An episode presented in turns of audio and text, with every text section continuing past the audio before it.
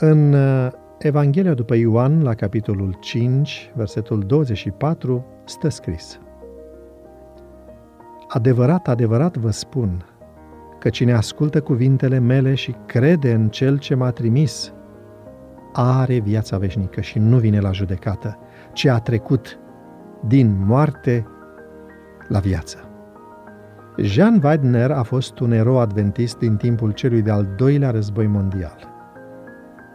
La mijlocul anului o mie nouă sute patruzeci a creat o organizație clandestină numită Rețeaua Dutch-Paris, foarte persecutată de Gestapo.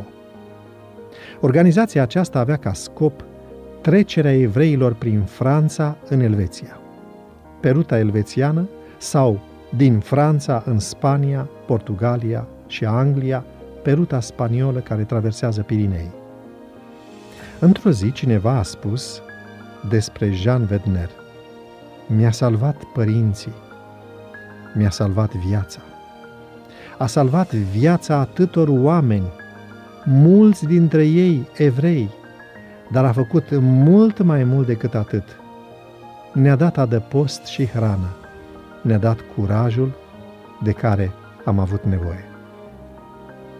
În timpul anilor celui mai mare holocaust din istorie, Weidner a salvat viețile a opt sute de evrei și a multor altora care fugeau de teroarea nazistă.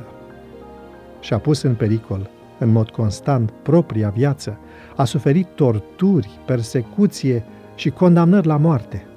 I-a salvat pe oameni de la o moarte sigură în acele oribile lagăre de exterminare și i-a condus către libertate, speranță și viață.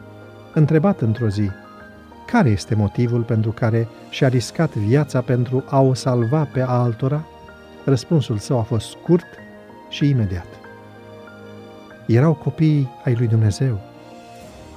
Erau ființe omenești. Jean Badner era însuflețit de certitudinea că în orice moment se afla în mâinile lui Dumnezeu. Sunt mulțumit, spunea el, că Dumnezeu m-a călăuzit pe parcursul acelor ani de prigoană, temniță și tortură.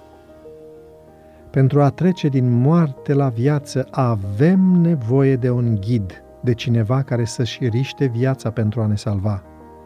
Acest ghid a fost Hristos. El a fost sursa de inspirație și modelul lucrării lui Jean Wagner, mântuitorul oamenilor, cel care a venit în lume pentru a stabili o cale prin care se poate evada din închisoarea răului, o rețea care a pironit pe cruce actul prin care eram condamnați și care ne-a dat în loc un certificat prin care suntem achitați: libertatea. Iisus a suferit pedepse, persecuții, torturi, amenințări și, în cele din urmă, moartea. Dar Dumnezeu, care este bogat în îndurare, pentru dragostea cea mare cu care ne-a iubit, măcar că eram morți în greșelile noastre, ne-a adus la viață împreună cu Hristos.